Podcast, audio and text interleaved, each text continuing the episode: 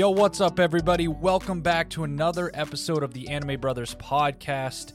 And welcome to Movie May, as we will call it, instead of Jamovie June. It's We got it right this sense. year. Yeah, we did. Mo- Movie May is happening. I am your host, JD, and over on the other side is Mr. Earthworm. How are you today, bud? I'm on the other side of the world today. Uh, we, you know, we I can't see you today. I was feeling lazy. Um, I just didn't want to drive. I, so. To be honest, I, we've been just talking about, it, but Jedi uh, Survivor yeah, is out, so it makes me it out easier as soon to as it was over anyway. So well, you're gonna like be that- watching me. You know, that's Yeah, what would have happened. Now, now it's not like weird or anything. We're good, bro. It's all good. Um, ha, yeah, movie May. We got it right this year. We didn't fuck up. We don't have to make up a new stupid word. Hell yeah, go us. We could have done movie March too, but um, after we did the uh, anime Boston and stuff like that, and we've kind of been watching our own things at the moment. I'm like, you know, what's something that we can get back to reviewing, but doesn't take up a whole lot of time, but there's still some good shit out there, and why not movies? Like we've we did it one time, and we actually enjoyed most of the movies, so why not do it again? You know? that's the thing. Like I, I think we both like movies just on their own, like regardless of if they're anime or not. Like we both, you know, you more so definitely, but Absolutely. we both we both enjoy a good film. You know, a good hour and a half, two hours of stuff, and then it's it's pretty much over unless there's sequels. But that's you know we'll talk about that later. Uh, so yeah, like I, I just I think anime films kind of get wrapped up in like it's either Studio Ghibli, which fair Studio Ghibli shit's amazing, or uh, you know it's uh people don't really think about films, you know. I, or it's just it feels so different as like when people are like, "Hey, name your top anime." If you say like a film, they're like, "Oh, well, no, that doesn't count." It's like, well, does it though? I don't know. So yeah, we're we're dedicating a month to movies. this kind of leads us to a thing where um, if you've been sticking around since the beginning of our podcast, you probably didn't know that we've actually watched Akira a long time ago, and so did Earthworm many times over. But we were guesting on, uh, you know, another podcast and all that stuff, and basically we talked about Akira nonstop on that podcast, and we never got to really talk about it on our podcast, kind of like me and Earthworm always do. And we're like, we we have to do that. You know what I'm saying? Yeah, uh, I'm I'm completely with you. First of all, I will review Akira with anybody at any time. Um, if you want to just go in the voice chat in the Discord and talk about Akira, I'm probably down. But yeah, it's gonna be good. Um, you know, when when it's like a guest podcast or something, or you have guests, or there's more than just two people, sometimes you don't you're not able to get all your thoughts out, or you have to bogart a conversation.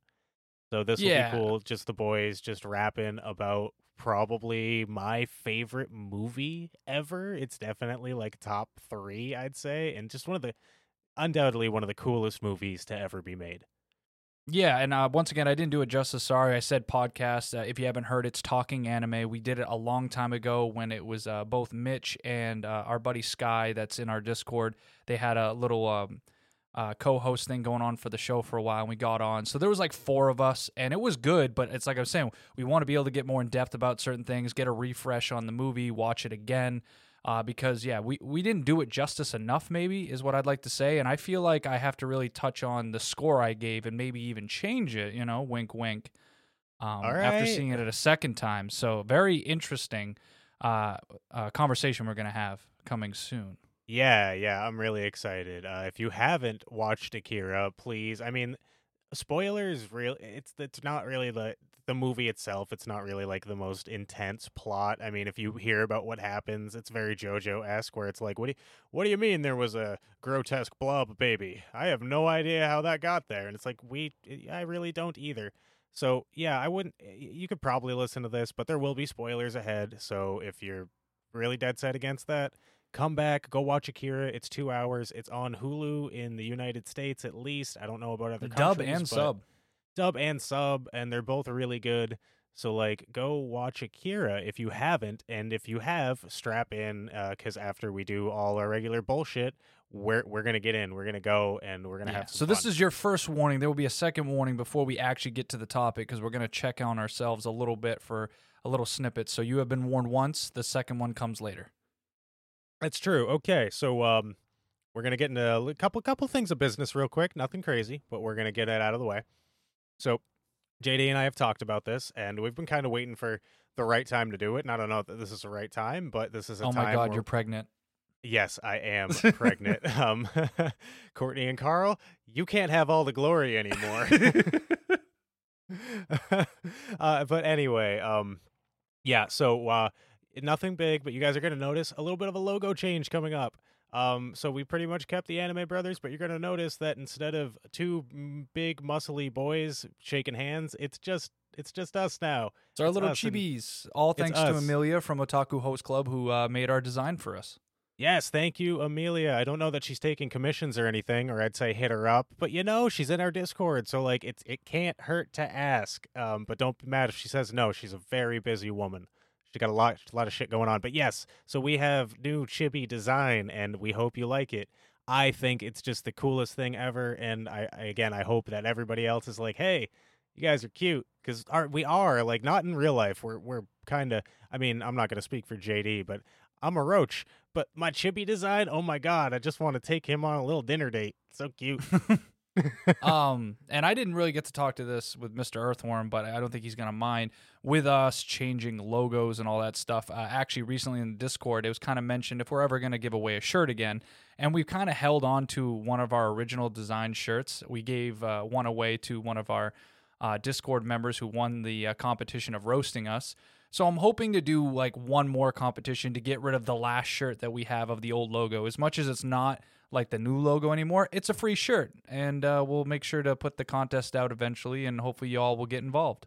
and it's a piece of history. And uh, on that topic about like merch and stuff, we've had a few people reach out, but um, I guess this is kind of my call to action. If you guys really are interested in merch, like this is the time. Get in the Discord, add us on Twitter and, and Instagram and all that hoobly gop that you kids do. Even email Um, us. We got some people that actually are willing to email us. That works yeah, too. like like if you're listening to this episode, especially on release week, like if you will open up a Redbubble store, like we we might, you know, we have the logo obviously, but maybe we'll look into some other designs, some Anime Brothers exclusive stuff. But yes, if you really really want it, um reach out, let us know, tell us if you would buy a hat or a shirt or whatever, and we'll look into making a Redbubble because that's easy enough.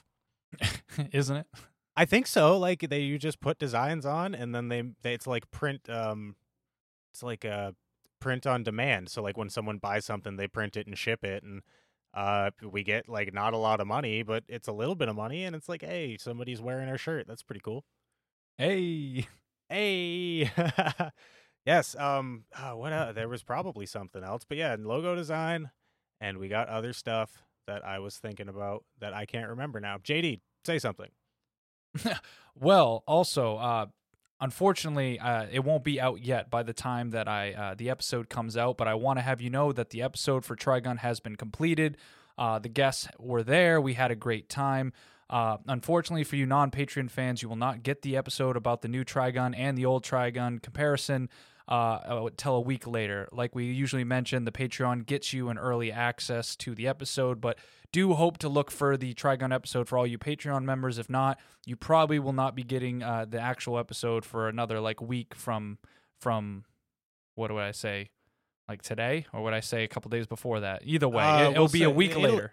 by the time this episode comes out on if you are a patron of the anime brothers you will have access to jd's trigun stampede episode it will be on the patron page i guarantee it uh, if you are not a patron then yeah you're gonna have to wait until sometime in the future uh, but it's a dollar so if you're like hey i really gotta I, i'm I, i'm jonesing i, I, need love- to know. I need I to need know to- this first week. you just, if you're just screaming in your car right now, give it to me, give me the fucking Trigun, then yeah, you know, go ahead and go over to patreon.com slash anime brothers podcast. It's right there. It's waiting for you. It's beckoning to you. It's calling. it's like the one ring. it is. It is like the One Ring. It is like the one fucking ring. Um, here we go. All right. But I think that is. I think that is the end of the business. I think. I don't think we have anything else going on. Probably not. Oh yeah, no, no. I remember now. Yay, yay. Um, we got a review that I want. We to got a read out. review. we got a review uh, and it came in we noticed it at least literally right after we finished recording the last episode Oh. So- Oh. Okay. Okay. Okay. All right here we go it is a four star review Ooh. uh it is from j lee star 697 almost nice Um, Mm. It says fun but nitpicky. These guys are entertaining but can over criticize anime, especially material that's primary demographic is for children. Thank you and for the I'm review, guessing, first of all. yeah, th- thank you for the the review. Uh, I like some of the blunt honesty and the fact that you know it's a four star. Like we're gonna read pretty much every review, Yeah. no matter what it is. This isn't a Um, call out or anything. We are genuinely like, thank you, thank you for the review, and that that is like constructive criticism. I appreciate. It. I'm that. sure the, the the thing where it says for children is the shonen because it's a teenage Stuff demographic. like that. I don't Yeah, know. I, uh, I unless it was the Digimon talk, because that is technically more for a younger audience as well. It is like I, you know, but to be fair, I and I understand your gripe, but like, if you like my, my partner Kelly, you you you could imagine being her. I'll sit there, we'll watch a fucking like Pepsi commercial, and I'll be like, "Do you think the red symbolized, uh, you know, the one animator's love for communism and Marxism?" She'll just be like, "What the fuck are you talking about?" And I'll be like, "Eh, it's there. If you look hard enough, it's there. It's everywhere." So yeah, I have a tendency to over criticize stuff. I'll give you that one. Yeah, and what I'd like to say is that that could be also my fault because I try to balance out Earthworm with like you know sometimes he goes too far with it, and I have to bring him back to reality. Like, hey, you don't mind JoJo stuff, but you you hate this kind of stuff. But in the end, we kind of also like to go a little farther than normal and maybe kind of like give a bunch of shit to certain like animes halfway because it's funny. It's fun. We're just being yeah. a little bit of a hag. We we promise we're not really trying to be nitpicky all the time on purpose. We just like to have a good time and kind of like use some heavy sarcasm that sometimes over the airways just does not reach someone. And I uh, I apologize for that. Yeah, yeah, and by no way were we trying to like legi- legitimately shit on someone's favorite show or be like, yeah, but these little details ruined it, or or like make you realize that it's not that good. It's not what we're trying to do. It's just, hey, we're here, we're talking for an hour and a half, give or take. We got, we might as well say something. You know, we might if we, have gotta something do, we to dig have into. to. I mean, at this point, I just go stir crazy. Yeah, so uh, thank you for the review. As always, if you would like to give us a review, we would fucking welcome it, even if it's a weird review about JoJo's that you left on our podcast once. That's the thing we that don't happened. forget. Hey, it's fine. It's still I. That's like my favorite review out of all, even all, all the five stars. I'm like this one. This one right here will live on in infamy. Yeah, absolutely. So uh, once again, thank you for the review. Um, other than that, yeah, it is for for the business. Thanks for reminding me. I totally forgot that. No, I got you, boo. I'm actually on my game today. I've uh, I've been cutting down on caffeine. I haven't had a Red Bull today, which is weird. I feel like I have a big wow. Like an intense manic energy going on. Uh, but yeah, I've been uh, been trying to like not do energy drinks because they're fucking loaded with sugar and a bunch of caffeine. And after doing a couple episodes with Matt, you know, we get talking, and uh, you know, he has anxiety too, and it's like, hey, uh, I, I people have told me not to do caffeine. And when he told me that, I was like, huh, I never really made the correlation between caffeine and anxiety.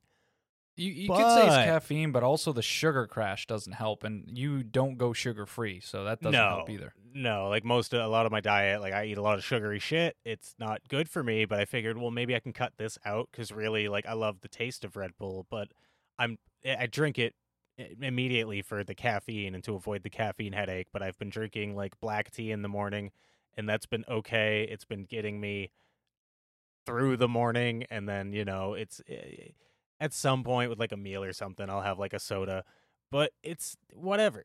I'm doing it. We're here. Hey, well, I'm proud of you, man. Thank you. Um, but you you've been doing other cool stuff that's way cooler than being healthy. You've been finishing long anime. yeah, essentially, uh, except for going outside and trying to be a normal human, like uh, we explained in the last episode, I've pretty much went through almost a mental discovery of such because I finished Monster as of yesterday before this recording, and the same time I watched Akira. So I really got hit with so many different feelings and so many things. But I, I will say that Monster left me doing that thing we all do when we have to fully more look up and engage and read every little detail. Oh, it got it had Eh, one of eh, eh, those. All right. Yeah, and see what other people kind of got from this or noticed from it that maybe I missed, or maybe the open ended type of ending is kind of way I perceive it is different than what someone else perceived, which is what we do with Ava and all these other classic anime. Um, truly a fascinating show that I got my gripes about the length, but truly I, I cannot downplay the importance of this whole entire anime and almost every episode mattered. Uh it's just kind of crazy, you know what I'm saying? Yeah. Yeah, I feel that. I mean, and that's so when you say I just want to kind of break this down real quick. When you say you have a problem with the length, is that more just like a problem with you having to sit and if, I guess it does. So you said every episode matters. Like, is that do, do you Well, honestly th- there's going to be that, times where I told you that like there's certain characters that show up for like only one or two episodes, but Uh-huh. it really harkens back to like those one or two episodes mattering, or like this character shows up for only two, three episodes, and then I'm not. It's not really a spoiler because I won't tell you who dies, but then the character said dies, and the impact of the death and the couple of moments you had with the character and some of the words he says before he dies hits and resonates with you more than you can imagine. You're like, this is just a this is just a side side character.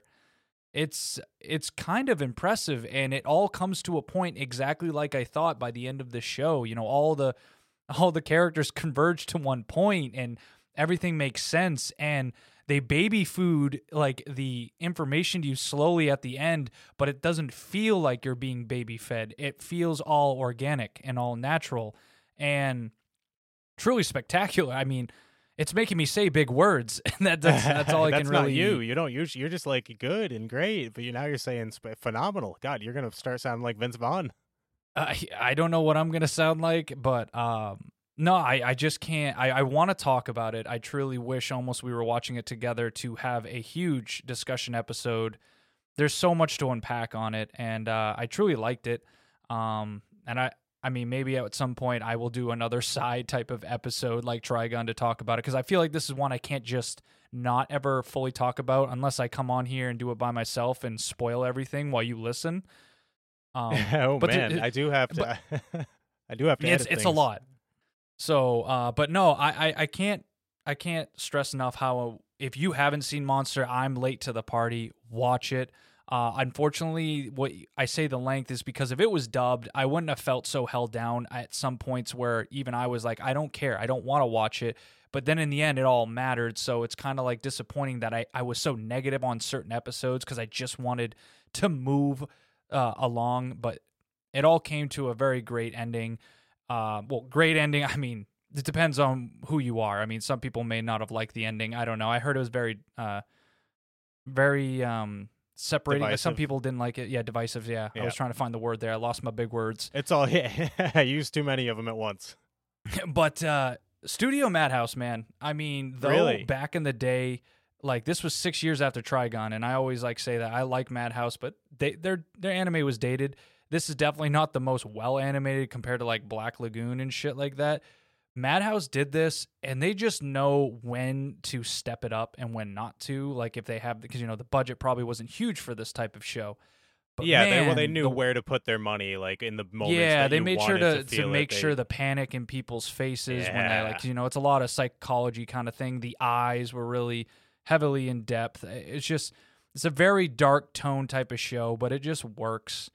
Uh, and I, I I'm giving it right now a nine out of ten. I don't think it's recency bias. Uh, bi- bias. I think No. it's really worth the time. I really most do. most people give it like a, at least a nine. I feel just from the prestige that I've as an anime fan, I know Monster has. It's one of those like if you'd slap a ten out of ten, no one would be mad about it. Yeah, I just have to be more. My 10 out of 10s are almost like I am biased. Like, I will give, like, Sword of the Stranger a 10 out of 10 because it has to do with samurais and honor and code. But is that truly well written compared to, like, let's say certain movies like Princess Mononoke, or something like that, which I gave less than a 10 out of 10? You know what I'm saying? Yeah, It's- I get you. At this It's point, I have to start giving 10 out of 10s only for the ones that truly 100% never got bored with. While this, I did at some points. And um, it's unfortunate, but it was well worth it and definitely no short of a miracle of a amazing show. So, I think it's one of those things that like your boredom on a rewatch now that you know what's gonna happen and you know how everything, all the puzzle pieces fit. I think I feel like Yeah. if you ever get around to rewatching it, it that that that boredom will like fade away. You know what I mean? It's like me watching Ava and being like, "Why are they in the elevator so long?" on my first rewatch, and on my second one being like, "I get it, I get it now." yeah, there, there's just a lot of moments I want to mention, and, and the antagonist in the show is just amazing. and there's so many twists and turns and a couple times they did those like things where a shot would go off and then they cut the camera so you think oh did they die and i know you hate that type of stuff but it worked well in this kind of psychological thriller you know crime I one just didn't so like when 86 did it. That's really what it is. yeah we, you know we just we don't like it uh, but yeah so anyway th- that was my experience I, I really went like really downhill i wanted to grind it out and i did that and finished that and akira even though i've already watched it and i was just hit with like all the feels you know what i mean? Oh, I bet. so Yeah, that ending of Uh, Akira is uh it's uh, visceral, like it's intense, It's something. you know? Yeah, it's uh it's something. Um damn. Well, dude, good for you, man. I'm glad you did something worth talking about. Yeah, I mean now it's it's it's time for Jedi Survivors out. I haven't gotten to play it since I got out of work just before this recording. So as soon as I'm done here, I'm playing that. So I'm going from all those emotions to now like I'm just excited. So a lot of emotions today. I just learned like within the past 6 months that that is actually the kid from Shameless. Like I thought Yes, it, it just is, yeah. looked like him. I didn't know it was actually him. Yeah, you play as Cal Kestis, which is actually a pretty pretty cool character, and they have great side characters. It's all around good show. I mean, good Oh, game. yeah, well, you know what? If with the narrative, it might as well be a show. you There, there you go. cool, man. Cool. So, have you done anything uh, important? Because you just said I did some amazing No, I- things. I'm guessing you've just been chilling. Yeah, pretty much, man. I've just been kind of a multiplayer game mood, so um, I guess I'll. I've been playing. Uh, it was free on Epic Games. I don't know if it still is, but uh, it's a game called Mordhau. Um, M A. I don't even remember how to spell it. It's spelled really weird. Either way, it's like a medieval. Uh, it's a medieval war simulator essentially, but not in the way of like uh, Total War. It's it's like you are an actual guy fighting in the war. So you just you you have like a certain amount of skill points for every character you want to make, and they have a bunch of pre-built characters too, if you just want to hop in. But you pick weapons, you pick armor, and you go out. And uh, in the game mode that we play, it's like uh, it's either teams of thirty something or teams of sixty-four, and that's like grand scale. Like you're fucking doing full ass objectives, and it's really. I mean, it's I suck at it, so that like that definitely hinders my enjoyment. But uh, for the most part, like when I'm doing good, I'm having fun. Well, that's all that important is the fun, right? Yeah, I guess. I mean, I want to have more fun, but I'm just really fucking bad at it. It's um really slow, kind of like I don't want to call it Dark Souls like because everything nowadays is is if if it's not fucking Sonic the Hedgehog or Mario, it's Dark Souls like. I feel like, but it's kind of slow brooding combat where it's like it's not a hack and slash at all. It's like your swing takes a fucking two whole ass seconds to get through with a quick weapon. You know, God forbid you have a big ass two handed hammer. Sounds You're like Mount & Blade that they had on Xbox, where you can play as a warrior in the in the in the like military, or you can play like the leader and just like do the ruling part. That's what it sounds like. kind of minus the ruling part and this is at least in my experience um other than like tutorials in like a horde mode it, even the horde mode it's it's all online it's 100% online from what i can tell like this is pvp we're doing So you're just fighting other people. yeah 100% everybody i've stabbed you and who you and me. Robbie are just crazy, like always wanting to do one v one PvP type of shit. Uh, no, no, I'm not that way. I'm not that Oh. way. I, he drags me into this. I mean, Smash is one thing, but even then, I don't want. I don't. I hate playing strangers in Smash. I fucking hate it. I get all sweaty, like I- I- legitimately. I, I noticed. I noticed why. yeah, no, I get legitimately fucking sweaty in, in when I play strangers in Smash. It's awful. I hate it. Um, but yeah, this is just I he he, he like he wants to try a bunch of new shit. I never want to try new games, so I was like, fine, I'll give this one a shot because I'm always telling you no and making you play Stellaris again. Um, yeah, yeah. So I, I mean, it's been it's been a thing, man. I I think I would like. I don't know. It's it's a game where I think I would suck more against bots because I need that like human error. I need someone. I need to come up against someone who sucks as bad as I do to be able to do anything. And I feel Right. like no computer will suck as bad as I do at this game because it's just swing, block, swing, block. Oh, faint swing. Oh, I fell for it and I tried to block. Now I'm dead. now I'm dead. Yeah, I'm really bad at the game. If you want to play, uh, if you want to watch me play like fucking running to my death simulator, let me know. You know, we can get a we can get a game going. You join join my Epic Games friends, and you can you can stab me in the face. It's really easy. I, I don't put up much of a fight. Stabby McStab stab. yeah, I ain't got shit, bro. Uh, but yeah, I mean, I'm still plugging away at Digimon slowly but surely. But I don't have any. Once I finish Adventure Two, or that something else crazy happens, I'll probably give a Digimon update. But I'll, I'll do everybody a favor and keep quiet about Digimon until I need to.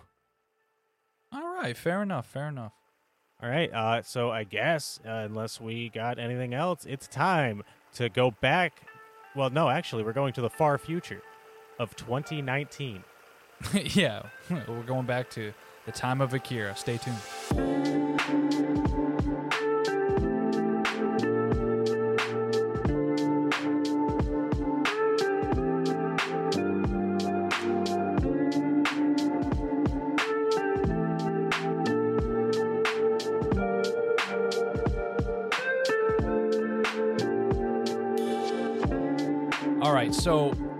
Obviously there's going to be spoilers ahead. You've been warned for the second time. Um, for this movie, May, I also want to make it known probably by the end of this episode, after we've talked about uh, Akira and stuff, we'll probably announce the next show we're considering for watching for the next week. We did that last time, and it kind of gets people anticipating, or if they want to watch it and then be able to listen to us afterwards. I feel like that'll really help. Akira was a good starting point because, like, it's Akira. I mean, if you haven't watched it, I'm sorry, you should. It's And really here, accessible maybe, and it's fucking legendary. And even if you hate old animation, go watch this, and I promise you, you'll have some sort of respect for it. I've seen it happen. I've seen it work. All right. So one thing I want to come out here and say is that what I I'm glad about this rewatch is I did watch the sub because when I went to Hulu, it remembered what I watched and it was the sub. And I was like, you know what? I, I forgot to click the dub. I think when I first watched Akira, I was like, I got to be that 100% like, I'm all weeb. I only watch sub, not dub. So I decided I'm going to watch the dub. And maybe that would actually help me because sometimes you're reading the text so fast. And then if things are going on, you kind of miss something Yeah. Yeah, did so the exact I went with the dub, and I think that improved my experience for two reasons. One, John uh, John Yong Bosch or whatever who does Vash the Stampede is the main character for Akanida, and I love it. Oh no shit! I'm so bad at voice actors. Um, and I can, he's, he's done doing many like things. everything that I enjoy, and it's kind of crazy. But I'm like, oh my god, this makes it so much better. And he was then the yeah, uh, this Black Power Ranger too y- yes, yes. in the Mighty Morphin Power Rangers movie. I, maybe the series, but definitely the movie. Yeah, he's done a couple of the the uh, Power Ranger stuff, and uh, of course he's playing Vash and he plays some other characters, and like he's in Durarara. I just forgot what character he plays, and a lot of the shows I've watched, so I just have a connection to him, kind of like Carl from Strictly Series. I know he loves him as well, uh, and that sucks that I butcher his name every time. Um, but I did. Other than that, it's just that was one thing, and then the second was is because I didn't have to read everything. It's like I kind of got more of the information actually easier in my brain, even though it's not the most plot driven. It just all kind of like uh, hit me better, maybe because I've just watched so much anime now after getting this a second rewatch. But uh, it just was an overall better experience. Yeah, I, I I had the initial experience that you did. I just saw it. I, I clicked sub when I looked up, and I started watching it. And as I'm watching it, I kind of realized what you had thought. Like, oh man, um, I'm kind of missing a lot. But I instead, like, I know this is my fourth time watching Akira. I, I know as much as I'm gonna get from the story for the most part. So there were times where I just wasn't reading the subtitles, and I was just like, whoa. Look at that background. Look at that background. So many frames. the next time I watch Akira, and I'll probably drag somebody along with me, so that's another reason too. But I'll probably watch it dubbed just so I can really appreciate all of the visuals, because that's really Hmm. where this this story shines. Um, in its visuals. Uh, so Akira was made in 1988. It was an anime movie that was pro- what the fuck. Um, I would, you know what? I knew the guy's name, and now that I'm trying to say it to everybody, I cannot remember it. So we're gonna pull up the wiki real quick. Katsuhiro Otomo. Otomo. Damn, I even got his name and then I butcher it. I'm. You know what? You heard it. I said it. Um. Yeah. So it is an adaptation of a manga by the same guy, but it's a weird adaptation. So they approached him to start production of this movie before the manga was completed. So he was both simultaneously working on the manga and the anime at the same time.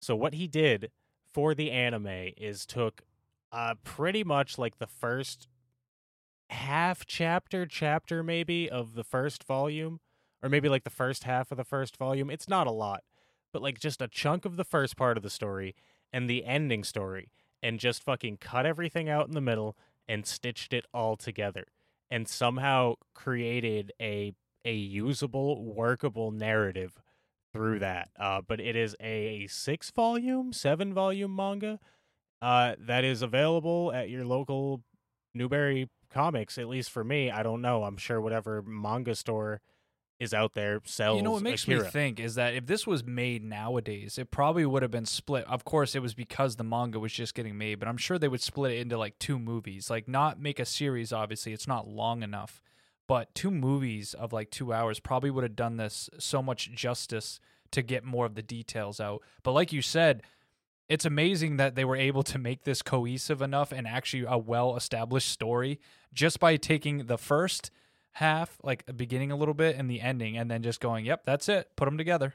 Yeah, and that's why like there's so many things that are in Akira when you watch it that just kind of are implied and you're like, "Well, what the hell's the deal with the the grandma yelling with the with the, you know, the religious cult behind her?" Yeah. The- see, I didn't know how serious that probably was, but important. But I'm guessing it's very important in the manga. A borderline main character.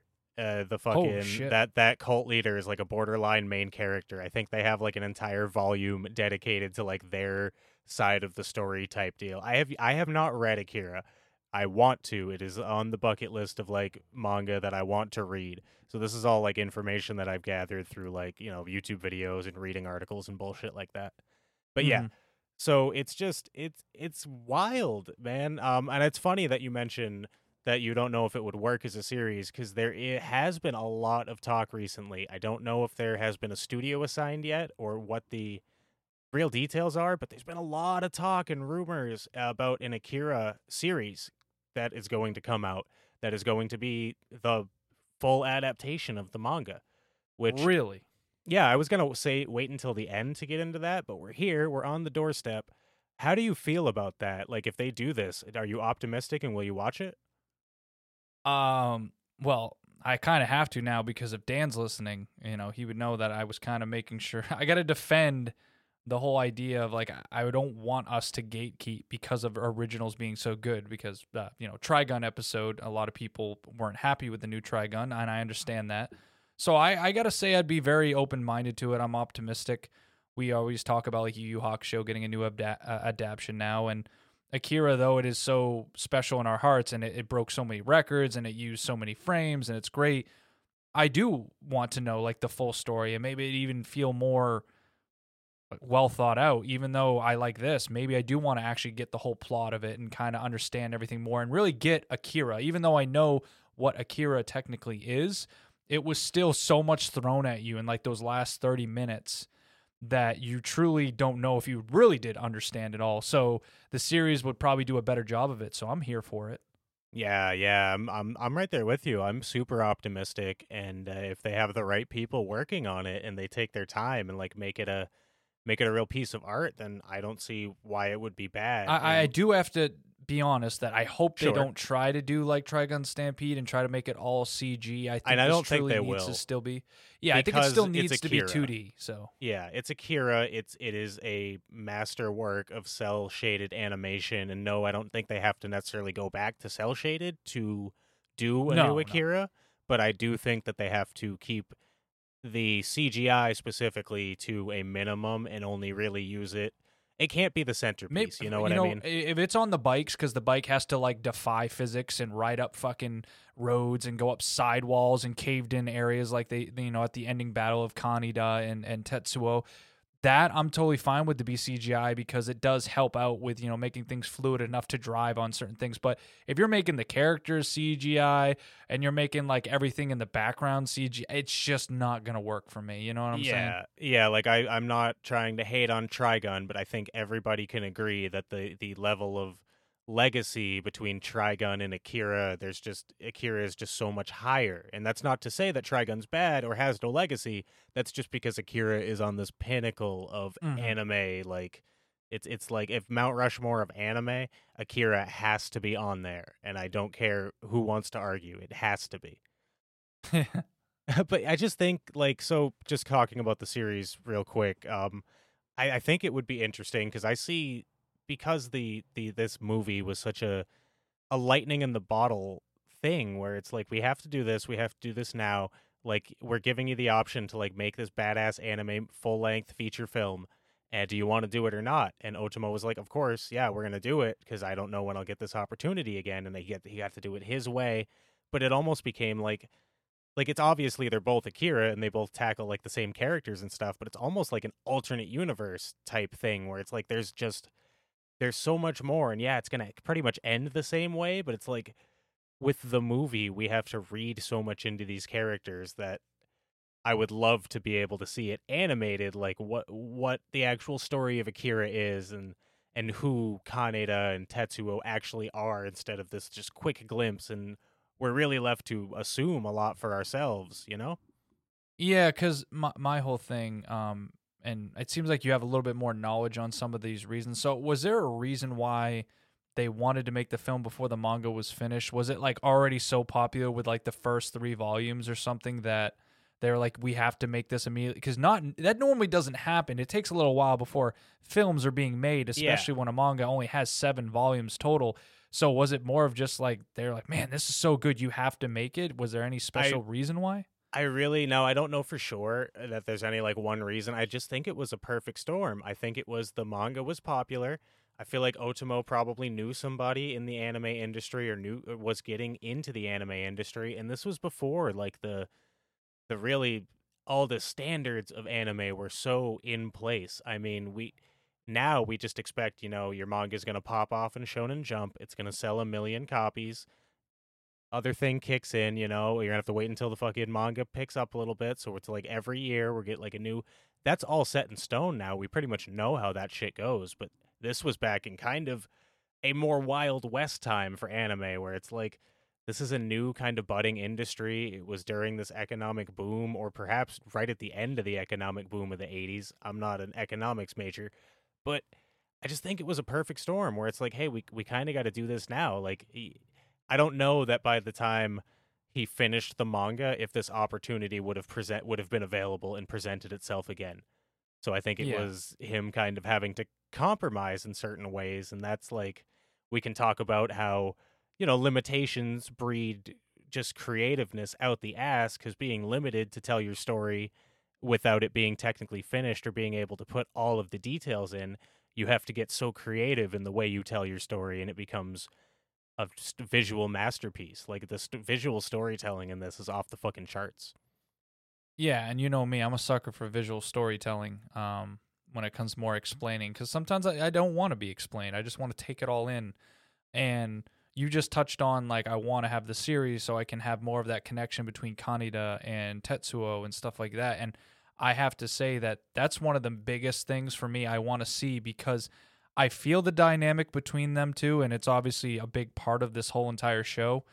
Um, but there, there's just something missing there. I could always tell because it, it's not like it felt rushed, but Tetsuo is in a way, I almost don't blame Tetsuo for reacting the way he was throughout the entire film.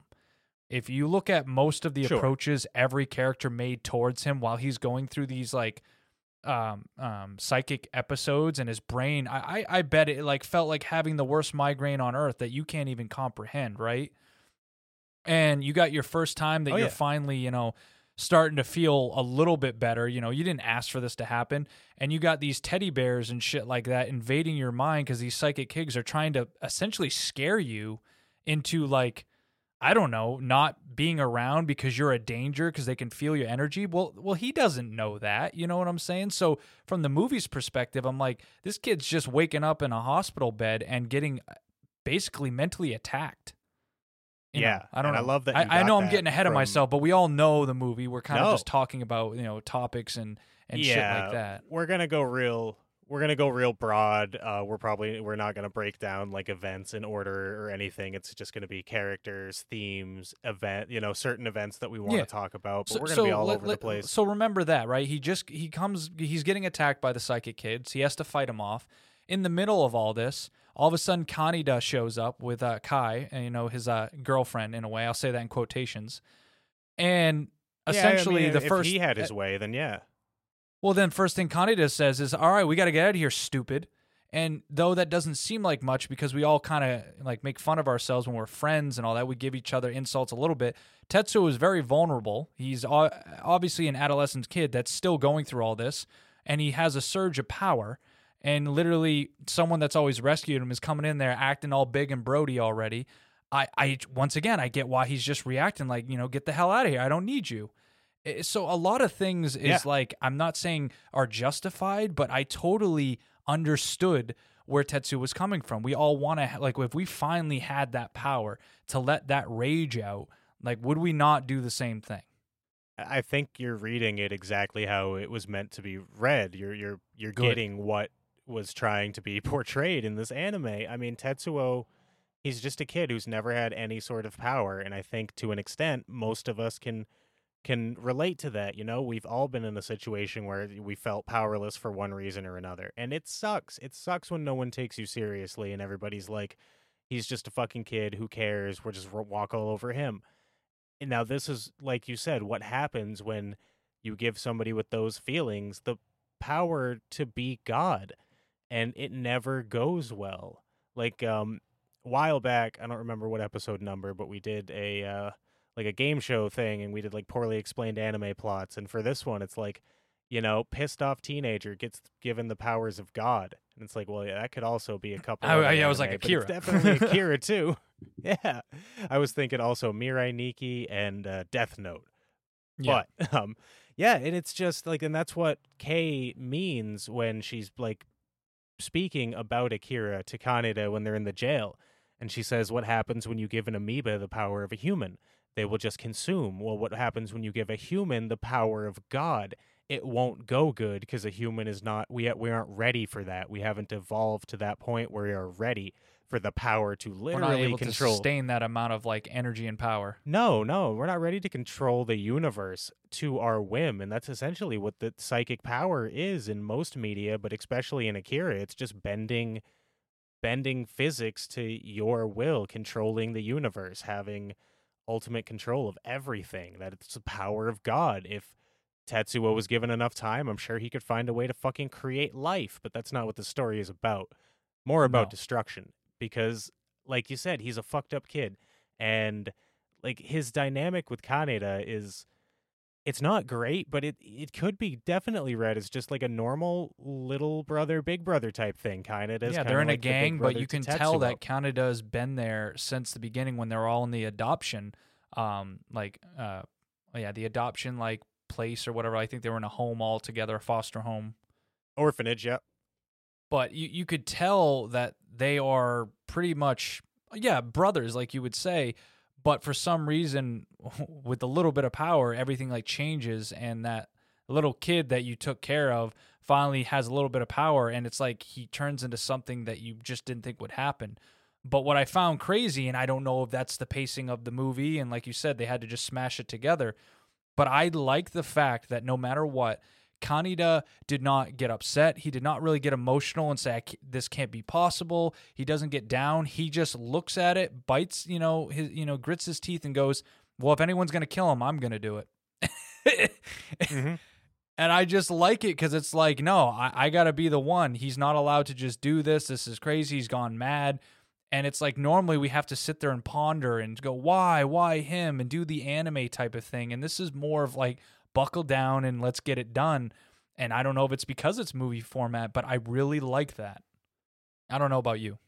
No, I think it's just made so outside of tropes. It's so made so outside of these anime tropes, you know? It's not uh it's not beholden to trying to sell a bunch or anything. It's just they were trying to make not an anime movie, but an animated film. Just a film made using the medium of animation and this is what we got. I mean, it's just Akira is one of those things that you could show to to your fucking dad and your dad might be like, "Wow, that's a really cool fucking thing." You know, your dad might already think Akira is really cool. So Kaneda not having to go through like the Naruto talk no jutsu and not having the uh, giant internal monologue one, I think it has a lot to do with we don't have the time for that because I got to get this fucking six volume manga done in two hours, and and it wasn't like going well. This last thing that sold really good did this, so I'm going to follow in that footstep. Right. Okay, well, here's another thing that I wanted to touch on a little bit. Um, and this is something because we're doing a lot of comparisons now with the manga and the movie. Uh, but it helps me on explaining why certain characters probably didn't have a big part, but probably would have hit even more. But it still hit, so it just shows how good the movie did. But uh, Tetsuo's uh, lady friend, um, I forgot her name, so that that's that's bad on my end to forget her name. Uh, it's Tetsuo's friend. I don't know who that was, but the fact. Oh, Kaori. What was her name? Kaori. Kaori. See, everyone's got like a K in it, and that's why I'm probably forgetting. There's a lot of K names. There's a lot. it feels like it. But yeah, it's just she was like the one person that always would be kind to Tetsuo and always there. And it's very short because like the little gang stuff that happens is only like 30 minutes, 40 minutes of the movie and Tetsuo's not the main focus at the beginning the whole time. But it shows that she's the only one that kind of was there for him and you can tell he cares for her. And then you see her again when he comes out of the hospital just to like the first person, you know, he runs to is her and then for it to go the way it does at the end of the show or the movie like it does hit me. I mean it's not the the biggest thing i've ever had emotionally wise but that was just that little bit of scene time i've seen with her and you know she's so innocent and for her to go out the way she did in the big blob it, it's it's really compelling and sad. Oh it's legitimately heartbreaking because at that point tetsuo wasn't i mean i think it's more heartbreaking because at that point he wasn't like evil psychic kid, he mm-hmm. was being taken over, and at that, like he was begging. He was like, "Kaori, please, like save me! Somebody save me!" And asking Kaneda to save her, and he's like, he can't do anything, you know. Yeah, he didn't mean like he caused so much destruction and hurt so many people, and he meant to do a lot of it. This is not one of those things. This is him feeling remorseful, and it's that like, it's sad it's sad because you're like you were you were such a bad guy, but now it's like you so I mean pathetic kind of. Eh, I think that's an appropriate word to use at that point, you know, Tetsuo was just a emotionally a pathetic blob and physically a amorphous blob. yeah, and I mean we're we're talking about more of like the ending and all the psychic and the blobs and God's powers and I also want to talk about the dynamic of switching from what starts out like one of those typical like biker gang type of Tron with like the lights when they move around, like it goes zoo zoo, you know, all mm. across the city and the lights yeah. are showing and the real spectacle that it was. It's truly goes from that and an uh, apocalyptic world where you know in 1989 an explosion went off and they called it Akira or something like that, and then now it's 2019 and you know things are still not going well. They obviously have bad points of the city, and everything's just just not running smoothly. And then it somehow dives deeper into a, a psychological psychic nightmare. It, it's just crazy that it goes from that. So, what would you say is why you love Akira the most in, when it comes to this film? Oh man, um, what is name... it? Is it the dark imagery, or is it you know what is it? Like, uh, it just. Uh, so, are you talking strictly visually, or are you talking about everything? I mean, whatever hits you the most. Oh, all I'm saying is that when I think more of the dynamic from what it starts to how it ends, I think going through that roller coaster is actually what makes me still enjoy it, even though it doesn't have the biggest plot. It doesn't have the most interesting characters because they don't have a lot of time on screen except for the main one. So I'm saying that whole dynamic change is what really keeps me grounded to like the whole film. So what would you say is what makes you like it so much, you know? Oh man, um, I I really so first of all, I agree with you that the fact that it goes from like this pretty mundane like story where there's some cryptic shit to all of a sudden there's a psychic kid ruining Neo Tokyo. that is fantastic. It's zero to a hundred real quick. Um, my favorite thing, if I had to pick one thing about Akira, it's the aesthetic. Akira is vibes. Like Akira is a beautiful piece of art and animation and it's a great story for for what it had to do but at the end of the day it's kind of like evangelion man. It's the vibes you get from watching this shit. It's sitting there yeah. and watching and just like it's everything. It's that like you mentioned that kind of dark aesthetic where it's it's grimy and the, the all the lights are neon lights but everything else are these disgusting. It's like cyberpunk, and I love it so much. it's you know that. it is 100% cyberpunk and i love i love the cyberpunkness about it and the backdrop of this post-capitalism hellscape that all these people are living in where it's just you know you hear it on you hear it on the news about riots and union riots and then you see like the graffiti on the walls says like you know stop the fucking workers union you know bust the union heads or whatever and it's like jesus it's so baked into Akira. It doesn't even have to be like brought to the forefront because we've, you know, and this was a a, a a criticism that Sky brought up when we reviewed it on on Talking Anime, and it's a fair criticism, but he he mentioned like there's not a lot explained. You know, I don't really. Yeah, I, I get that there's like a riot and stuff, but I'd like to know more about why. But when you really look at the, and this is what I mean by visual storytelling, and just little stuff like when you look at the graffiti and you you can really piece together like exactly why that there's a riot like it's because there were um tax reforms and i'm assuming it fucked over the uh the little guy the worker the average everyday man in favor of the rich people such as the guy who died of a fucking heart Corporations, like every cyberpunk thing, you know. Yeah, exactly. And it's like that's all baked into Akira and it's not even a forefront of the movie. I think it's touched on way more in the manga, but in the movie it's just part of the setting and it's done so fucking well that for at least someone, at least me, I can't speak for everybody, but for me, I don't need any more cuz I already 100% understand what is going on and that is just the vibe and the aesthetic and just every little detail, you know, fucking what is in the frame doing some goddamn storytelling, man. That's some cinema shit. No, I I, I agree with that um so much because uh, I think my argument was when we first did that is, and I've always made that going forward with our movie reviews is that I understand movies can never get the full plot down, so it's harder to really tell, especially a story that was made to be longer. Doing what they did is almost like an achievement in itself.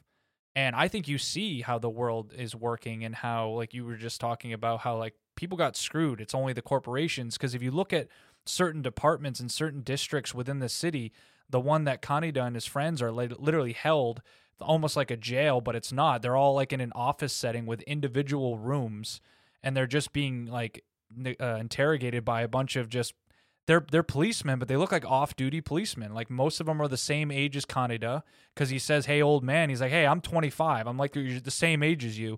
Yeah. It's just like everyone's just trying to get by, and they have a half-assed like police force. It's everything is just not. You see that nowadays, and it's like that's just crazy. Like everyone's lined up in these little like areas in the office area, just waiting to get interrogated. But there's no jail cell. There's no organized like.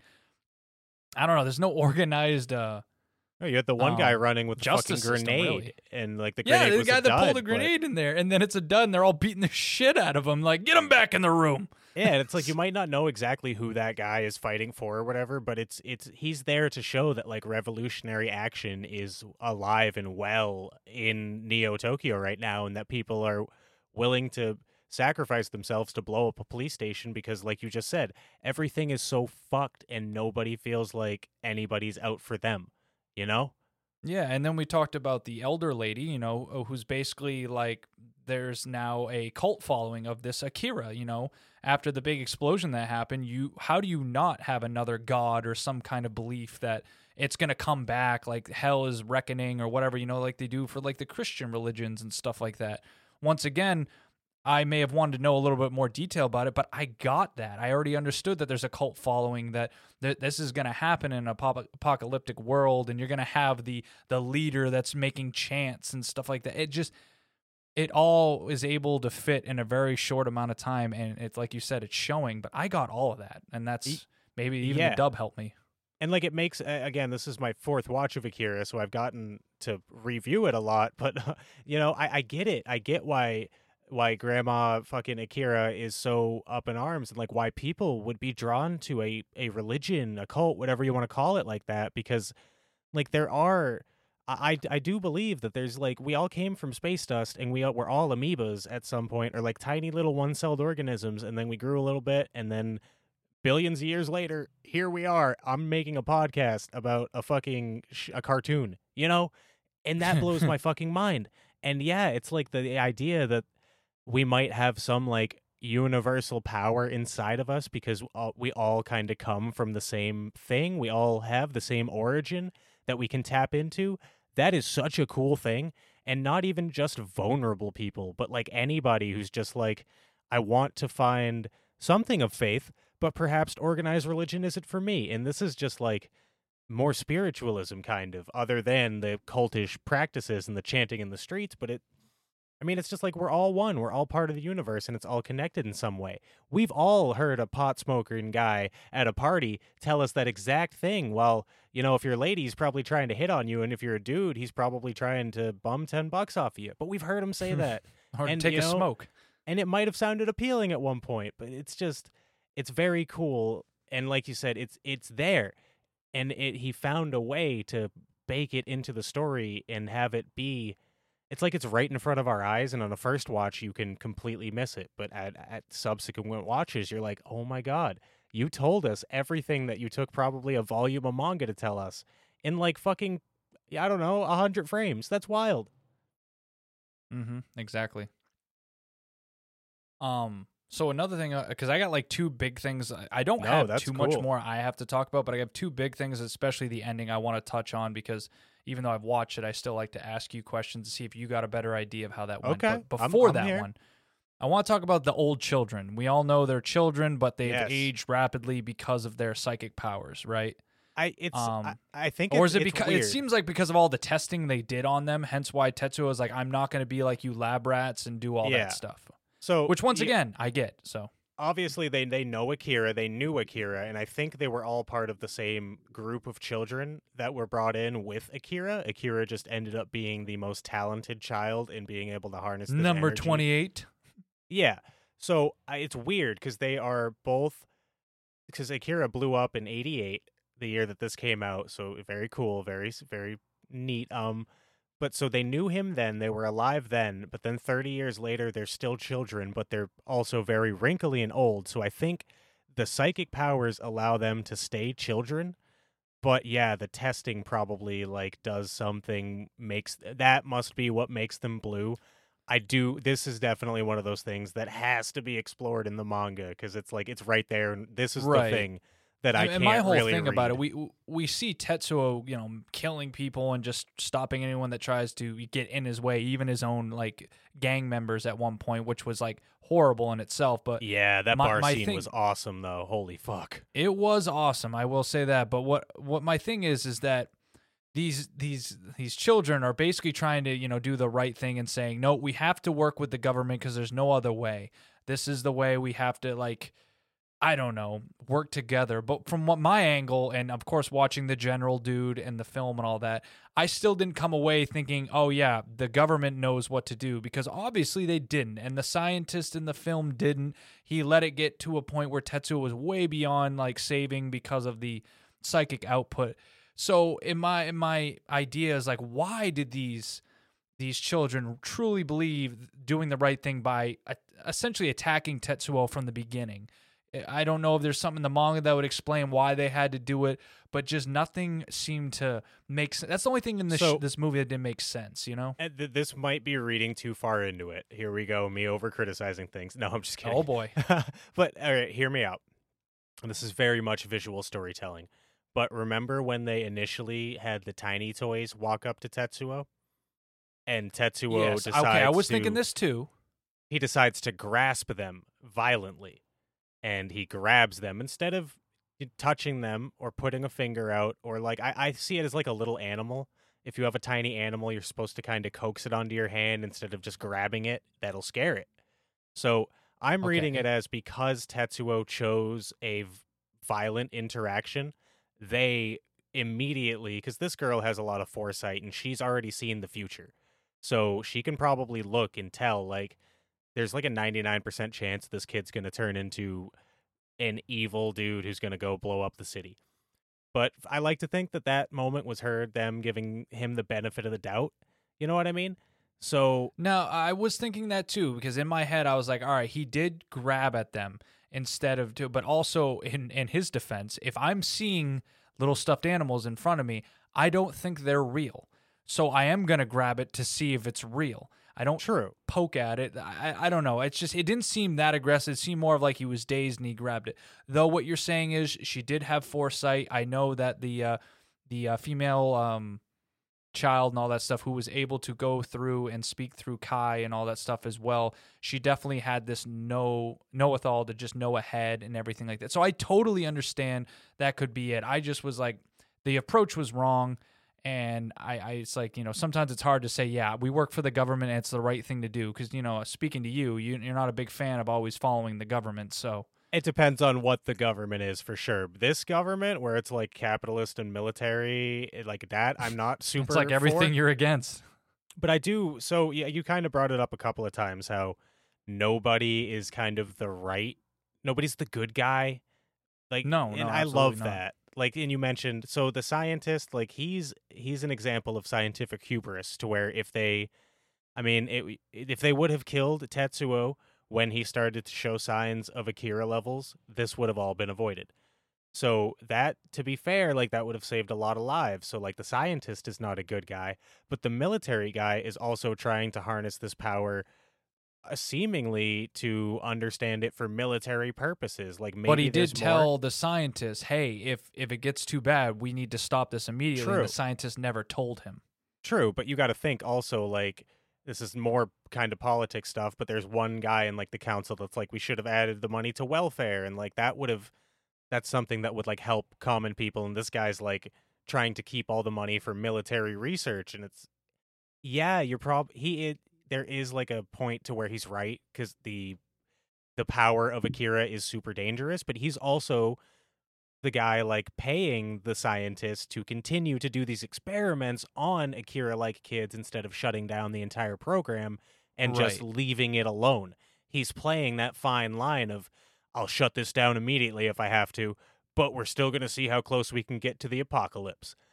but So he yeah, doesn't come off as a good guy. The other thing that's crazy is like it's a little subtle thing, but did you notice like when the you know the uh, the female child one that sits in her like little crib because maybe she's exhausted, maybe she's definitely the oldest of the group, but she's sitting there and she's having this foresight and this dream of Tetsuo, and the general walks up to her and holds her hand and almost like a father to a daughter, not saying Yes. that that is his daughter, but you could see kind of for once a little humanity in him. Yeah, he's And capable It's a very subtle love. show, but not tell. So you can also be like, well, he's not the worst guy, you know? Exactly. It's what you don't get with like a Gendo Ikari. Like you've seen that he's capable of love. And I mean, like, yeah, she even saves him at the end of the film, probably because she knows that he cared for her so much. So it's like, is he a bad guy? Yeah. Is he not the worst guy? so, yeah. And I guess you do get that a little bit with Gendo. Just Shinji doesn't. But um, Yeah, he just yeah. doesn't get the reciprocation. He's uh, he's definitely there's humanity in him and like there's a he at least he believes that he's doing the right thing you know nobody while nobody is a good guy in this i don't think anybody's comically evil because we let's talk about the uh the guy kind of funding uh Kei and Ryu's rebellion the capitalist guy who also has a seat on like the upper council of the government Yeah. he obviously like I he's a fucking a rich fat cat billionaire type who's just an awful piece of shit in most ways, but he's also for whatever reason, even if it's selfish, he's funding a rebellion against a corrupt government that's trying to like create godlike super But he's not really something. the best type of No. person either. And that's the crazy thing. Exactly. It's it's all this gray area, and it, I, it's like Akira never wants to delve into good or bad. It's just telling a story and exploring how humans are in certain ways. You know, like we talked about Tetsuo earlier, getting power and becoming a menace, and Kaneda wanting to save his friend, but still not having a way to like connect with him and being able to truly figure out what's wrong. And by the time he can, it's too late. And then all these bad guys having humanity, and all the good guys being kind of bad. It's just a story about this movie just seems more and more stuff. like a true neutral's perspective of everyone in this type of world, and I love it. Yeah, for the most part, man. I mean, there there's definitely things that are trying to be said, and I think it says a lot about politics and stuff. But it also isn't willing to shy away from the nuance of, you know, not everybody who's fighting for the common man is necessarily a good guy, and not maybe not Yeah. everybody who might not be is like a completely evil. But like you said, shit. this guy's rising up against the government, and the government's of course fighting back. But you look at it as in a true neutral because, like you said, they both have their flaws, obviously, and then the people involved in it also have flaws, obviously, and you also have Kaneda, who's basically just a leader of a gang. He's not the most perfect guy in the world, and he ends up almost in a way saving the day. It's just so much neutral of like you can't judge a book by its cover type of shit. You know what I mean? Yeah, yeah, there's definitely a lot of that. There's um yeah, I just think Akira's cool, man. I think it's saying a lot of cool stuff. I just think Akira's cool. I do, I do, because there's so many with with it being such a such a show don't tell thing by necessity. There's so much that we as the viewer have to read into Akira and kind of make up for our own. And there's somebody out there watching who thinks that the military guy was right, and there's another person who thinks that the scientist was right. And there's also people out there who think that they're Akira. Don't be that person. You can be the other two people, that's fine. Don't be the person who thinks they're Don't be Akira. Akira. I've heard about I've I've never met a person like that, but I've heard about a person like that who was a You real have? fucking person. Yeah, I'll tell you after the podcast. Um but yeah, this person is just like Okay. I am Akira and like uses their fucking uh, makes like Akira their like user tag on stuff and it, it, it's like a god complex type thing. And it's like, "Nah, dude, you did not. I not am Tetsuo. yeah, the one thing that I can definitely say for sure that Akira was trying to say is that power at some point corrupts unless you have prepared and are ready for it, you know, and like that's you know, if you're you're not ready to be God, Tetsuo wasn't, Akira wasn't, neither are you, random person. Well, so this will lead me to like the big ending of this show because we've actually done a really good job of kind of getting every point in here and yeah, this not bad. Not amount bad. of time. But uh, this whole thing with Akira and of course Tetsuo, you know, constantly using his powers and it becoming too unstable for him to control. Yeah. Um, which also I have to say the scene of it being done in the stadium and the detail when like Ugh. I don't know who it was looking down at the stadium, looking at all the destruction. Prime, perfect, That- loved it. Yeah, That so- entire sequence, just from the time you get to the stadium and he's ripping Akira out of the ground to the fucking end, is 10 out of 10 gold. Yeah, but my thing with uh, Akira that I'm I mean, uh, Tetsuo, which it comes to finding Akira and finding out that Akira is basically just parts or little pieces of him that's left. He's basically Uh-huh. broken up into little um, pieces in uh, little symbiotic, like little containers and stuff like that, and Yeah. making Tetsuo. What essentially caused Akira to come out? Was it because he was asked to by these other kids, like from this other world he comes from, or is it because all the containers holding his essence shattered, so he awakened? I, I, think I may be dumb, but I still truly didn't understand how he showed up. So it definitely has to do with the with the blue children, the psychic children. I Okay. don't know for sure if his body parts that were left over were necessary or if that was just more of a visual effect where it's like they're there, they explode, and then that's kind of metaphorically signifies Akira's coming back. But Yeah, because technically Akira is supposed to be like everything and everywhere, but Yeah. the fact that he only shows up almost at the same time as everything breaking and stuff like that. I know the kids were almost in a way praying to him, but I was like wondering if it's like was he reacting to their thoughts and prayers and the calling, or was it the fact that like parts of him were like reacting to what's going on with you know the psych the psychic toll and Tetsuo kind of getting everything riled up and the big blob and it was just such a huge amount of shit going on and Oh, even was to this lot. moment I'm like holy shit I think I get it but it's just that thing that goes way over my head Yeah, so he was definitely summoned by the children because there was a scene right before everything started to really pop off where it got really quiet and you heard the kids talking and they said, We'll summon Akira right before something or another. I can't remember the yeah when dialogue. Tetsuo was at his peak or something yeah, like when that. he when his power gets to its limit or its peak or whatever. So they definitely had a hand in summoning Akira. I don't know, maybe they had to wait until it was at its peak to actually get enough universal power, we'll call it, to Yeah, to- maybe they to were using the energy Tetsuo was happening because it was a second Akira that was happening, the second explosion Yeah. that happened 30 years ago. So maybe yeah, you're right. They had to wait for him to be at the point to where like they can almost harness that energy. So Yeah, maybe it was just a, a fact that like it wouldn't have because at the so I guess I'm kind of skipping to the final scene and you get the final scene where Tetsuo you hear his voice and it's a blank white space and it says I am Tetsuo, which I'll Right. talk about that in a second, but I don't think maybe it's a, a thing that Tetsuo couldn't get to that point where his being continued on until his power reached its peak. So maybe they to not kill Tetsuo waited until that moment, so maybe they didn't have to to summon Akira, but it was more to save Tetsuo's humanity or whatever you want to call it. Yeah, and the fact that the children are willing to do that after everything Tetsuo did showed the humility also in all of this, and that he totally, at the end of this, Tetsuo was asking for help. He did regret every decision that happened, and he kind of paid for it with losing his one of his closest friends, and that's where I mean, like Kaneda was so determined to kill his friend because of all this going down, but when he finally heard his friend saying, you know, Kaneda, help me, and he reached out his hand you know, Kaneda wanted to be there for him, and that's when he pretty much was getting sucked in with him on this explosion. If it wasn't for the kids, he would have died. But in that moment, he totally forgot everything he was going to be committed to and was going to go help his friend.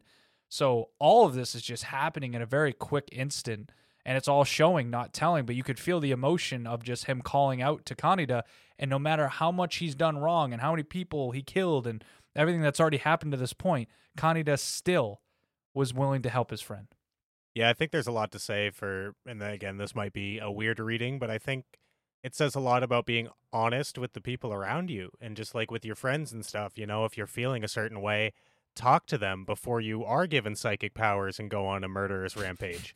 You know, if you just I just, got to let it out at you. I can't come after you. You know, I got to let it out now. Yeah, because there was a kind of moments where Kaneda kind of realized where Tetsuo was coming from and understood that he didn't want to be treated like this this little brother and he wanted to feel like he had his own agency, but unfortunately those moments came far too late in the process for Kaneda to ch- to be able to really sit down and talk to Tetsuo. So at that point it was uh I have to kill you, my guy, because that's the only way to save you Because you're killing was, other people.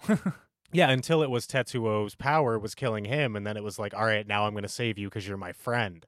Now you're not the one doing this. Now I don't have to hurt you to save you from yourself.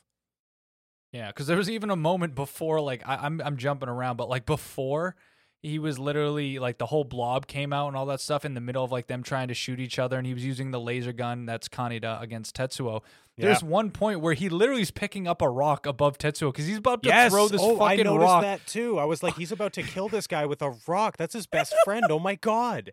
That's what I mean by commitment. He's like, bud, I got to do this. You're literally trying to kill me. You're killing people with your powers. So when he needed to, he was about to throw a rock, but then an explosion happened and he and he falls and he's not able to do it. But it's like if that would have succeeded, he would have killed his own buddy with a fucking rock, bro. Yeah, so like that's for me like Little skull, details, man. Skull concavingness, like that's a weird that fucks me up body horror wise, and just the idea of like, because you know you're my friend. I think, damn, could I do that to JD?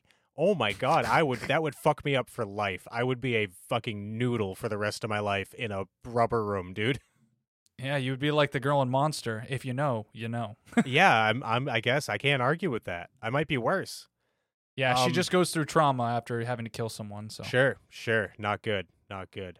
Um, and yeah, and then the final scene, um, and then we can kind of move on to maybe a couple things before we get out of here. But the final scene, I already mentioned it, but it kind of flashes to white, and you have the kind of circle, almost like a, a the start of a light, and you hear Tetsuo. a new go- universe, technically. Yeah, he says, I am Tetsuo, which is a callback to, I don't remember the guy's name because he's some French fucking philosopher and he's got a name that I don't think about in my everyday life, but it's the old saying, I think, therefore I am. It's a philosophy thing, kind of affirming that if you can think, you are human. And it's been used in a lot of like AI stuff, but that's neither here nor there. But that's a callback. Tetsuo, at that point, he says, I am Tetsuo. It's, it's, therefore, like he is still around. If he can think, he is still there. Tetsuo is alive and well, whether it be as part of the universe in a brand new universe that is just Tetsuo. I think a lot of that is supposed to be left up to interpretation, and I think that's a lot of the fun of it. Because when the whole explosion's happening in very slow time and the and the kids are technically saving Kei and Kaneda, they they even explain that it's basically a new Big Bang. Essentially, it's Yeah. what caused the universe to begin. It's happening again, which happened 30 years prior. So Yeah, it's almost like Tetsuo has become all things like Akira, or another universe was created in a different dimension, and he is now uh, Akira in that location, but is called Tetsuo. You know, there's so much that can be thought of there, and uh, yeah, it's kind of crazy. It is absolutely wonderful. Um, and one of my favorite endings of any anime, any any piece of media ever. Yeah, and I'm pretty sure by the end of it, the first time I watched it, I totally took that as like Tetsuo is gone, but his memory lives on. But now watching it the second time, I'm like, no, like you said, I think he's alive. He's just another type of being or soul or something out there, and he's just alive and in a way found peace. So yeah, it's like it's actually went, te- technically kind of happy ending for him. it very much is. It's like he reverted back to what every living thing came from is just the essence of the universe and like we said whether it's his own universe or he's part of one or something it, it seems very it seemed very peaceful you know he was able because tetsuo had a problem like with agency and like who he was and he wanted to be bigger and better than who he was and for him at the end to just be like i i am tetsuo and that's the end and that's it it's like oh man this has like eight meanings i love them all all right. Um. So unless there's anything else you wanna wanted to say, I did want to ask you, what were some of your favorite scenes? Like just some moments, some scenes that stuck out, uh, animation wise, visually, where you're like, "Fuck, that's amazing." Uh, it's pretty easy for me, but everything that had to do with the bike racing and the scenes of them fighting the clown gang at the opening scene and, Mhm. and anything to do with the bike. I mean, the bike for Kaneda is iconic. It's even in the live action film of um God, I just told you about it not too long ago. Oh fucking Christ. How come I forgot? Is it? You're not It- talking about that Spielberg film where all this. yeah, stuff- Ready yeah. Player One. Yes. Okay. Yeah. yeah, so yeah. literally, there's a girl that is riding Kaneda's bike, and it's made in CGI, and it's even cooler looking at it CGI because it was so big of a budget. Oh yeah. But what I'm saying is, everything to do with like the bike racing is top tier. The bar scene with Tetsuo, essentially, once Tetsuo gets his powers, and the like the explosions are going off like the amount of effort they put in every explosion. We've talked about it in on talking anime when we did this a long time ago and i still haven't forgotten. Um but yeah everything that was used with tetsuo's psychic powers and and basically like deflecting rockets and then crumbling cities and crumbling the bridges around him like every little detail was not wasted here I could say that everything was spectacular. I'm just saying those are the key scenes that I really Sure. loved. yeah. I mean, so it, it's all amazing, but I just wanted to know what stuck out to you. Um. I know you like the nightmare scenes and all the I dream really do. scenes. Those are your favorites. I love dreamscape uh, scenes and stuff, and if, if I, even if I can get my hands on a certain Blu-ray, little spoiler that will be coming up later this month. More dreamscapey stuff, but um, yeah, yeah. So um, one scene that this is like a very tiny thing, and but it stuck out to me. So it's not the bike slide, but remember when uh, Tetsuo steals Kaneda's bike and he's getting beat up by the clowns, and the rest of the gang rolls up on him. When Yep. Tetsuo jumps off the back of the bike and continues to run along, and then the bike kind of drives out of frame because it starts to focus on Tetsuo instead. And eh, something about the way that that scene is animated, it's so fucking smooth about like there's no wasted movement between Tetsuo jumping off a bike and starting his run. And I don't know how realistic that is, but I don't care. It's beautiful and I loved it. Um, one other moment I could think of that probably I've never mentioned, but I wanted to give it more credit now that I focused on it. Um, this next watch through is when uh, Kei and Kaneda and a couple of the rebels are like going underneath the water tunnels to pretty much get into the city center or like Oh, into yep. the government area. I really want to give props to like when they are detected by some of these patrols, these like mini flying turret gun things the way the gun is shooting across the water and hitting some of the the rebels and shooting them down but like the ricochet of the bullets and then what really happens in movies and you see these big waves as it's moving its way up the water to the said target and how it reacted and the people you know taking the shots and all it was just really well done. Like it just flowed very well. Like not only the explosions but the way they made the the water affected by certain things was astounding for 1988. Let's just be honest. Oh yeah, and um, I'm glad you brought that up because it reminds me one thing I gripe about a lot continuously is that um, even though CGI has gotten better and like it's almost unnoticeable in certain parts, when it comes to um, like bubbles or like ooze or like kind of I guess Bubbles is probably um, like the Mugen train, Demon Slayer, how that train got all weird and like demon skin bubbly and stuff. Um, it didn't look good. Yeah. But then you you look at Akira and the foam, like when the fucking capitalist guy overdoses or has a heart attack or whatever, the foam coming out of his mouth looks so fucking good. All the foam in this and like the the goo and like the body stuff, it's that's something that I don't think CGI could ever replace. Yeah.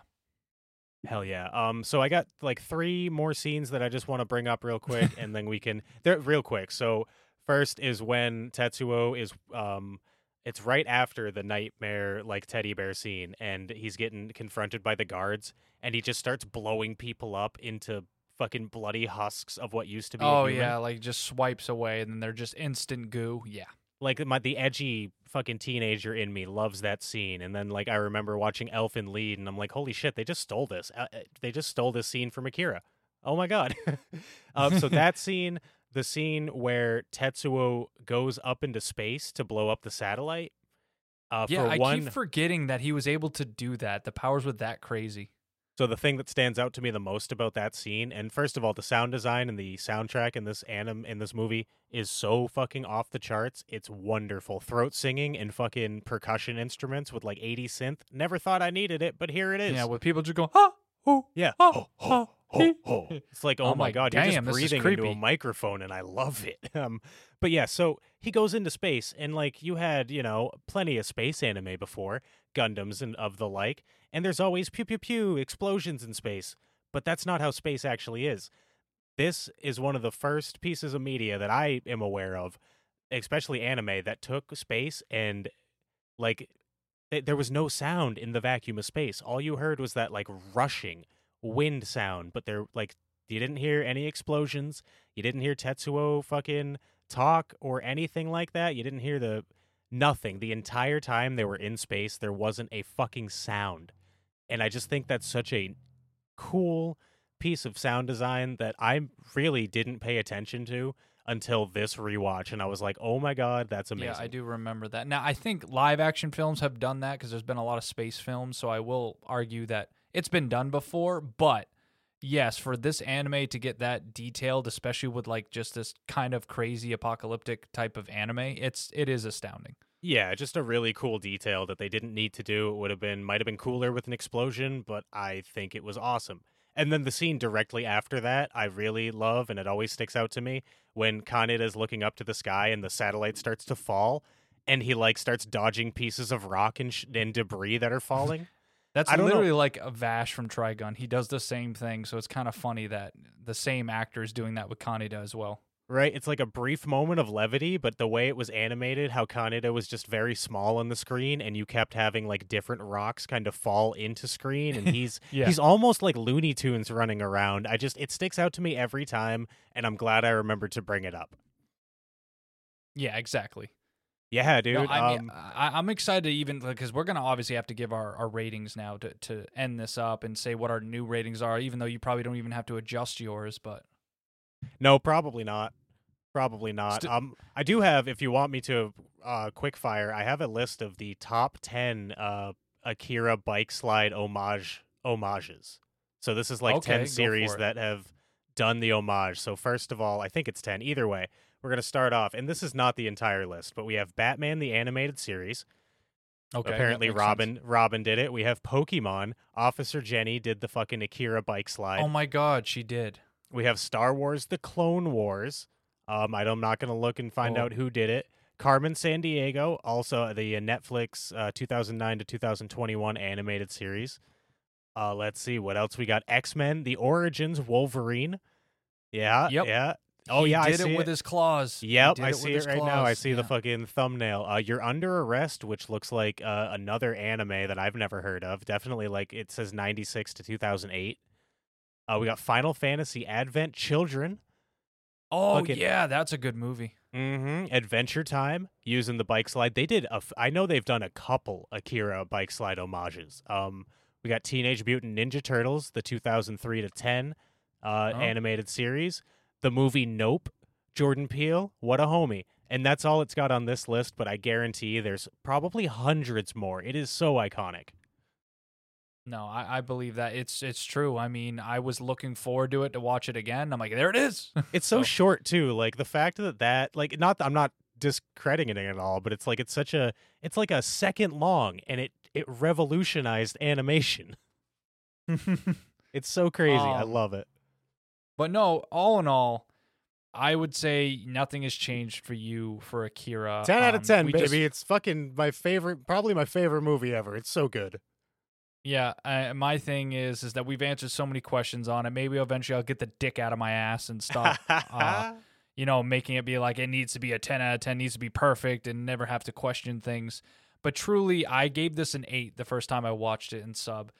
And I feel like that was a disservice. I want to give it a 9 now. I I thoroughly enjoyed it more. I don't know if the dub helped. I don't know if maybe kind of now I'm not like a veteran, but I'm like over 200 animes and I'm I'm starting to really get to where I like my certain stuff. And I think Akira is a lot of things I like. Cyberpunk, I like a lot of that darkness to it. I mean, I like the dark fucking tones of stuff. I don't need depression yeah. all the time, but I I like it. And I like it when it's a neutral aspect where it shows many different sides of characters, government, and make sure it shows you that not just one person is good or bad. It's kind of like it depends on where you're standing. You know, it's it's just that big old question, and then it has this big psychic type of outworldly kind of shit going on. It's just all over the place, and uh, so yeah, nine out of ten. Maybe the third time I'll give it a ten out of ten. I just Dude, I every have, I have time certain I've- biases, so Every time I've rewatched it, it's gotten better for me. Like, this is 100% a, a movie that gets better on a rewatch. Yeah, I mean, truly, I, I don't know. I, um, at this point, we've talked about it so much, though, and I really wish I could get like Devin or someone to watch it. I actually asked my wife, I'm like, "Hey, I gotta, I'm gonna watch movies for the month. Do you want to watch any?" And she's like, "I'm all set." I'm like, "Fucking a!" Dude, I I'm can't not even get her to watch a movie. And this is not, this is less of a joke than it should be. Ask your fucking dad. Like, just My dad. Dude, okay, your dad loves 1980s action movies, right? Yeah, I don't know Yeah. if you'd watch an animated anime. of, I think this is. I really feel like this transcends anime. I okay. Do me a favor, and you don't have to follow up on the podcast, but I do want to know. Ask your dad if he even knows what Akira is, because if he already knows what it is, he might. You might get him to watch it, but it's something that, like, listeners out there, if you're trying to connect anime with like a parent and they're from the generation of like Arnold Schwarzenegger, this was this came up around that time. Like this was a big thing. This wasn't just like tape trading nerds. Like Akira was was cool, man. Ask them. I, I guarantee this is like a, a boomer movie that they will love. And if they don't, then I'm sorry. Fair enough. Well, either way, um, I know anyone that's listening that actually already knows what happens enjoyed this probably thoroughly. If you didn't, please let us know in the Discord so we can have a huge topic about that and and go from there. Yeah, for Um, sure. For sure. That being said, join any- the if it- Discord. yeah. Oh yeah, there you go. No, no, go ahead. If you if you got something to say before I get in before I go to plug no, no, I was gonna say if there's anything else you want to mention. If not, uh, you can you can say what you need to, and then we can talk about at least real quick what we're gonna probably watch for the next episode before we leave here. Yeah, that's fair. So no, I, I, I think the last thing I'll say, Akira is great. It it is it inspired everything you love, and that's not even hyperbolic. It's true. yeah, yeah. So um, yeah. Let me get into plugs, and then we'll get and then we will let everybody know what we got on the docket for next week. So yeah, plugs real quick. I'm gonna go fucking rapid fire. Boom, boom, boom. Discord, Instagram, Twitter, all in the show notes. Click on the link. It'll bring you there. Patreon, patreon.com slash anime brothers podcast. In the show notes, click on the link. It'll get you there. We also have an email. You can't click on that link, but you can copy and paste it. Hit us up. Talk to us. Let us know what's good. By the way, the Patreon, it's only a dollar. I, you know, I, you know, dollar's not that bad. We're worth a dollar. And uh, yes, le- leave a review on Apple, and we will read it on the show, even if it's a bad review. So, you know, if you don't want to get put on blast for a one star review, then like maybe don't leave that. But like, if you got a good review and you want to hear it read, we'd be happy to. You know, it's cool. And uh, yeah, other than that, I love you. Anyway, what do we got on the docket for next week, JD? All right. Well, we have a busy five weeks in May, so It's there's going to be a May. lot of films in here. And if you don't like this next film, don't worry. Maybe the next one will uh, brighten up your day. But for me, I've decided we are finally going to get to watch the second movie of the SAO Progressive for Asuna.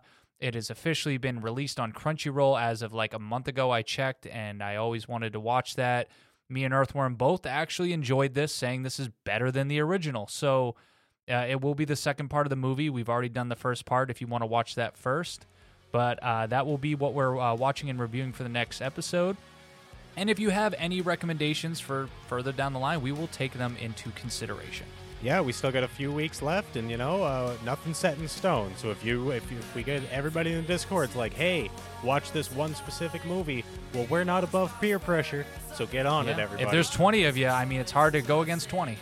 Get on it, everybody. And yes, one more call if you're still here and you are interested in Anime Brothers merch. Let us know. Hit us up. Tell us that you want merch because, again, not above peer pressure. And the more people that yell at us, the more likely we're going to do stuff. But as always, I am JD, and that is Mr. Earthworm over there, and we are hoping to see you on the next episode of the Anime Brothers for the SAO Progressive Part 2. Goodbye, everybody.